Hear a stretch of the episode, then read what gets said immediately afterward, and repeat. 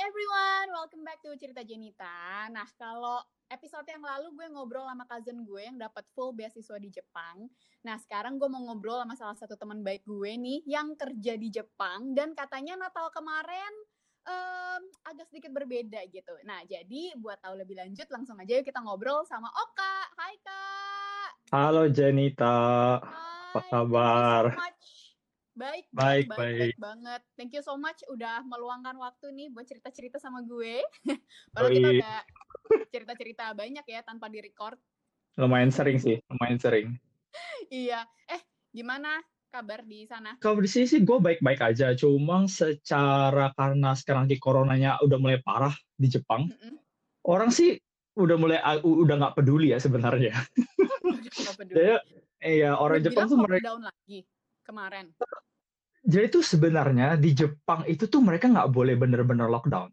gue kurang ngerti secara detail, tapi mereka itu sebenarnya pemerintah nggak boleh ngemaksain eh, misalnya toko untuk tutup atau mau untuk tutup itu tuh mereka ada satu law di mana mereka nggak bisa ngemaksain kehendak orang jadi itu mereka nggak bakal pernah mereka tuh nggak bisa full lockdown ada yang mereka bisa Hmm. menganjurkan kalau orang-orang tuh tuh nggak keluar tapi ya orang tetap keluar Oh, oke. angka-angka di sini tetap mah tambah parah sih menurut gua sekarang Hmm, maksudnya kayak government can advise, tapi misalnya kalau orang-orang yang nggak mau ya they can't do anything gitu ya. they can't do anything iya Oh, eh, tapi Hmm. misalnya kalau kayak typhoon gitu beda cerita kali ya. Kayak mau nggak mau semua tutup kali ya. kalau typhoon kan itu udah eh, maksudnya udah tentang kayak life kita sendiri kan jadi itu mungkin orang juga takut kan mau keluar Oh, tapi Ya. aneh ya, maksudnya emang orang tuh lebih takut sama yang kelihatan kayak typhoon, tapi maksudnya kayak sama Hmm. mematikannya gitu kan kalau dipikir-pikir. Ya benar juga sih. Mungkin typhoon karena lebih ke arah fisikal kali ya. Maksudnya kan Hmm. kelihatan damage-nya kan kayak lu bilang. Sedangkan kalau Iya, corona itu kan kalau lu nggak kenapa-kenapa, kadang-kadang bahkan gue sendiri juga gue mempertanyakan kayak gue di rumah terus, tapi kalau gue keluar it's fine, right? Kayak gue nggak bakal kenapa-kenapa kan. Dan gue keluar, gue juga nggak kenapa-kenapa, orang lain juga nggak kenapa-kenapa. Untungnya jadinya ya kita sering keluar. Ya sama lah, kayak di Jakarta juga gitu sekarang. Kayak selama melakukan 3M itu tuh yang memakai masker, menjaga jarak, Hmm. mencuci tangan, kayaknya semua orang tuh oke-oke aja gitu. Tapi ya apa ya, ya tetap harus jaga diri sih dan jangan pergi kalau emang gak penting gitu. Kalau nggak penting, hmm, bener-bener. Iya. Eh, BTW Merry Christmas. Udah ucapin Oh, juga sih. Merry Gimana? Christmas, Janita. Gimana kemarin Christmas di sana? Christmas di sini ya, eh, sebenarnya tahun ini lebih sepi sih dibandingkan tahun-tahun sebelumnya. Hmm. Gua biasanya tuh jujur aja selama gua empat tahun tinggal di sini, ini pertama kalinya gue bener-bener ngerasain full Christmas di Jepang. Maksud lu? Jadi biasanya tuh gue Christmas gue selalu balik Indonesia. Di antara gue ke Bali atau gue ke negeri lain. Jadi itu ini bener-bener tanggal 25 gue ada di Jepang. Nah pas-pasan kan juga lagi pandemi kan. Jadi ya gue keluar dan memang situasinya tuh eh, agak sedikit berubah. Tapi memang orang masih lumayan festif sih di sini. Eh, Tapi lu aneh ya ketika semua orang Natalan mau ke Jepang lu malah out from Japan. soalnya Christmas di sini sama di Indonesia itu orang nggak ngapa-ngapain. Iya ya, serius ya. Uh, uh, Maksudnya iya, uniknya di gitu sini. mereka Christmas Eve sama New Year's Eve nggak ngapa-ngapain? Hmm, kalau Christmas sebenarnya lebih heboh dibandingkan New Year. Yaitu eh, Christmas, biasanya kalau di Indonesia itu kan tanggal 25 kita rayain dinernya kan? Apa tanggal 24? Tanggal ya? 24. Nah, Tanggal 24 kan? iya. Iya, jadi di orang buat orang Jepang juga tanggal 24-nya. Nah, biasanya kalau Christmas lebih heboh karena tuh di Jepang Christmas itu ke sana lebih kayak romantis. Banyak illumination di mana-mana, banyak Christmas tree, terus banyak orang pacaran. kasih Oh, kado, tukar kado. Dia itu lebih uh, festive in a sense kayak uh, dekorasinya lebih heboh. Dekorasinya heboh, lu bisa berasa kayak terus kan musim dingin kan. Jadi Udah dingin, kadang-kadang turun salju misalnya kalau lu di kota-kota Iya, yang iya. lain. Hmm, terus ada Christmas tree illumination. Jadinya Terus ya orang lebih sering keluar. kalau lebih romantis? Enggak sih, maksudnya kalau misalnya Christmas sih lumayan ramai sih dibandingkan kayak New Year. dibandingin New Year ya misalnya. New Year sih orang nggak ada romantis romantis sama sekali. Tapi kalau Oh. Christmas eh, karena banyak event, bisa kayak Christmas market gitu, itu tuh banyak banget di Tokyo. Apalagi kayak di kota-kota deket kayak di Yokohama, Tokyo. Nah, gue pernah pergi sih yang kayak eh, yang kayak begitu Eh, tempat-tempat yang kayak Christmas market. Jadi tuh kayak biasanya sih mereka jual makanan-makanan Jerman. Soalnya Ah, kayaknya Christmas is related to German somehow German food. Enggak sih, kayaknya Christmas market yang related to Jerman karena di Jerman emang banyak banget Christmas market. Emang Entah Christmas market kan. Iya, Hmm, iya, gue juga kenapa. Jadi mungkin untuk orang sini persepsinya juga ya Christmas itu Jerman, jadi kayak mereka jual German sausage atau kayak alkohol atau uh, minum-minum. Hmm, I see. Tapi Gimana? jadi Christmas kemarin lu ngapain? Nggak nggak ke mana-mana di rumah aja. Christmas kemarin gue gak ke mana-mana aja, soalnya kebanyakan temen gue juga gak ke mana-mana juga kan. Eh, paling ya gue juga single, jadi gak ke mana-mana juga. Berarti tapi lu pergi lah ya on the weekend, maksudnya setelah Ah. Christmas selesai. Hmm, ada setelah tanggal 26-nya, nah gue cuma pergi makan-makan sama temen doang sih. Itu aja makan-makan Hmm. Indonesia. Karena kita mau pulang nggak bisa. I see, I see. sama Indonesia. Iya, iya, Tapi lumayan berasa sih eh, festifnya. Kayak kemarin gue ke Ginza misalnya. Hmm. Em, mah ada illumination orang masih keluar rame banget. Bener-bener rame. masih dan masih rame lah ya. Masih rame. Mereka Hmm. mah ya kayak kehidupan sehari-hari kayak nggak ada pandemi gitu.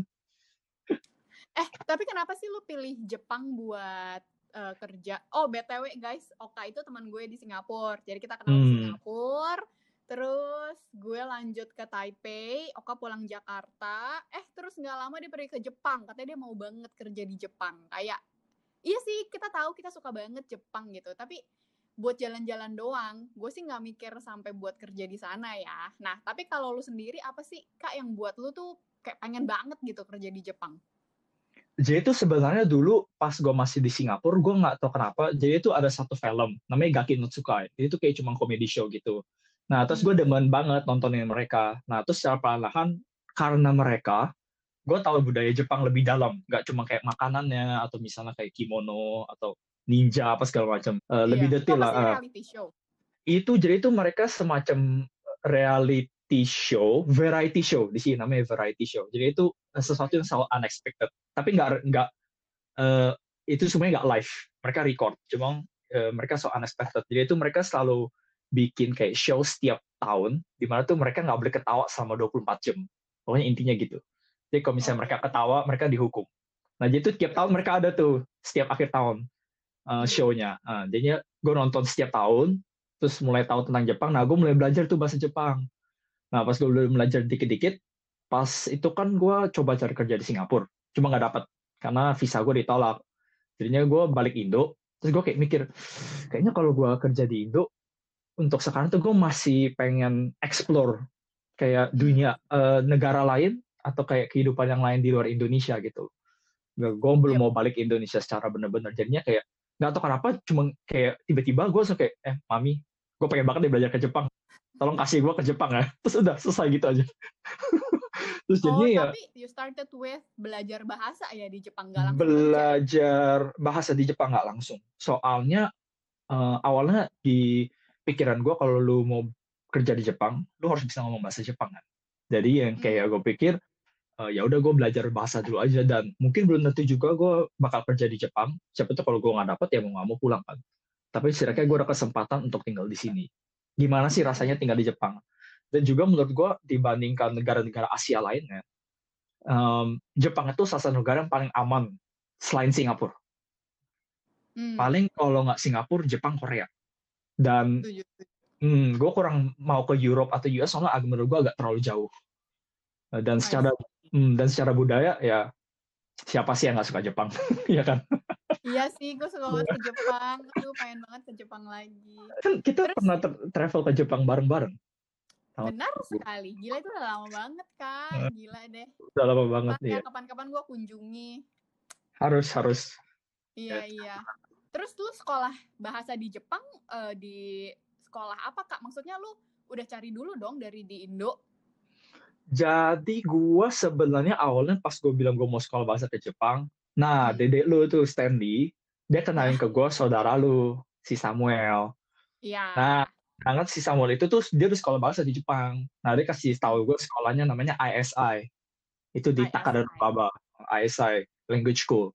Nah terus Hmm. daripada gue pusing-pusing, gue bilang ya udah gue samain aja sekolah sama dia, atau sama-sama orang Indo. Dan gue kenal lu, gue kenal Stanley, terus lu saudaranya, ya hubungannya kuat lah.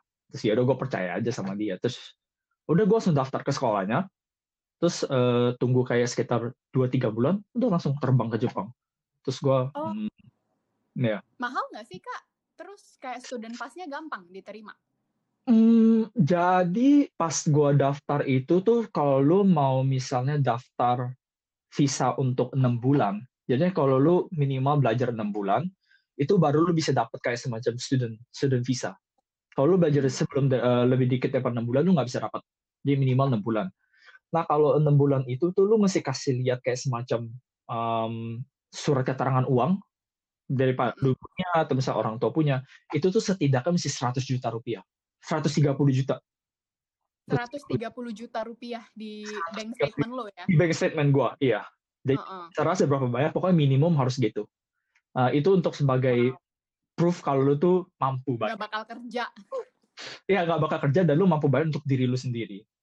Hmm, see, Jadi dan itu tuh mesti mereka dan lu mesti ngebuktiin kalau lu sama orang tua itu relate. Dia bisa kayak kasih akta lahir atau kayak kasih eh, suatu surat keterangan kalau itu memang dia itu papa lu atau dia itu memang mama lu. Berarti inilah ya kayak em, normalnya mau sekolah di luar negeri harus ada surat dari sekolahnya, terus ada bank statement. Hmm, Kalau buat Terus- Jepang yang nominalnya itu, guys, Iya. 130 juta. Terus dan surat-surat lainnya lah ya, kayak surat keluarga, terus udah bis kayak gitu, akte lahir gitu-gitu ya. akta lahir. Hmm. Di- Terus Harus diterjemahin ke bahasa Jepang nggak? Apa? nggak usah usah. sih. Biasanya sekolahnya mereka terima bahasa Inggris. Oh, oke. Eh, Hmm, tapi kan iya. kakak kita nggak pakai bahasa Inggris, berarti yang lu kasih itu yang translated dong. Kartu kakak. Oh iya, gue translate beberapa dokumen Indonesia gue translate. Misalnya kayak Iya, akta iya. lahir itu kan udah dulu Hmm. banget kan, udah pasti dalam bahasa Indonesia. Ya scan PDF terus ditranslate ke bahasa Inggris. Kayak gitu. Iya, iya. heeh. Kayaknya semua juga gitu deh. Kayak gue pas pindah ke Taiwan juga gitu. Jadi semuanya harus pakai bahasa Inggris. Biasalah yang harus di eh, cap di notaris yang gitu-gitu Ya kan. betul. Iya. Mm. Eh, terus lu masih ingat kayak uang sekolah lu berapa di sana? Empat tahun yang lalu ya berarti. Hmm, sebenarnya nggak gitu berubah sih. Jadinya coba gue inget-inget ya. Kalau nggak salah gue, jadi gue sekolah tuh satu tahun tiga bulan. Kayaknya satu tahun 70 juta ada deh. Seingat gue. Wow, lumayan loh. Lumayan memang. 70 Lumayan, juta soalnya- untuk setahun. Kok soalnya gue inget banget eh, sekolah bahasa gue di Taipei itu tuh per tiga bulan kalau nggak salah itu tuh cuma 8 juta woi apa berapa juta gitu gue lupa Oh iya? Apa gue salah? Enggak, setahu gue murah. 70 juta. ntar deh gue agak lupa tapi eh, waktu itu gue sempat blog ntar gue coba cantumin deh dan Oke. itu kan ya more or less lah ya sekolah bahasa kita pas lagi di Jepang gue lagi di Taipei Hmm, hmm, hmm. Iya, Iya, iya iya. benar-benar. Heeh. Eh, jadi tuh dulu gue pernah kerja kayak di tempat yang untuk ngebantuin orang-orang ngurusin visa ke Indonesia. Eh, visa Indonesia ke Jepang. Untuk misalnya murid yang mau belajar bahasa di Jepang, gue bantuin mereka untuk ngurusin visa-visanya. Jadi gue pernah kerja di tempat yang kayak gitu. Nah, banyak sekolah tuh harganya beda-beda. Tapi secara kisaran setahu gue sih 50 sampai 70 juta ya setahu. Iya, kayaknya emang beda sekolah. ini aja deh. Beda tara, beda tarif, tarif, taraf, taraf Betul. hidup. iya, di Jepang ya pasti lebih mahal gitu. Nah, udah setara Singapura. Hmm. Iya sih bener. Pas lu pindah ke Jepang itu sekolah bahasa satu tahun lebih, berarti itu tuh dari nol banget, terus sampai sekarang lu N1, N2. Jadi pas gue datang itu gue N4. Setara N4. Nah, terus sampai sekarang jujur aja gue udah jarang belajar. Jadi gue hanya mengikuti bahasa Jepang gue sehari-hari lah. Mungkin kalau gue Karena- bilang sih, eh, karena kerjaan gue yang sekarang eh, nggak membutuhkan bahasa Jepang. Dan gue udah Hmm. ngelakuin kerjaan gue selama tiga tahun. Dan it's nggak kenapa-kenapa juga.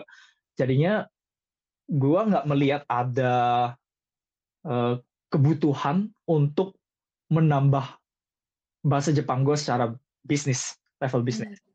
Soalnya Hmm. kebetulan lu kerja di foreign companies ya, maksudnya bukan di perusahaan Betul. orang Jepang gitu kan. Iya, bos gue Hmm. orang Amrik, jadi semua orang mau bahasa Inggris. I jadi- tapi Yang kalau ada secara Inggrisnya makin bagus, bukan Inggris makin bagus bener. Setiap hari ngomong bahasa Inggris nonstop. Iya. Ya, jarang banget ngomong Indo. Iya, jadinya eh, gua mungkin sekarang di antara N3 N2 hmm, dua tahun Hmm, yang lalu gua ambil N2 gagal. Gagal di, tipis. Terus abis itu udah gak pernah ngambil lagi sampai sekarang. I see, I see. Nah, terus eh, dari lu lulus kuliah bahasa lu gitu. Terus apply-nya tuh gimana sih? Ada job street juga di Jepang?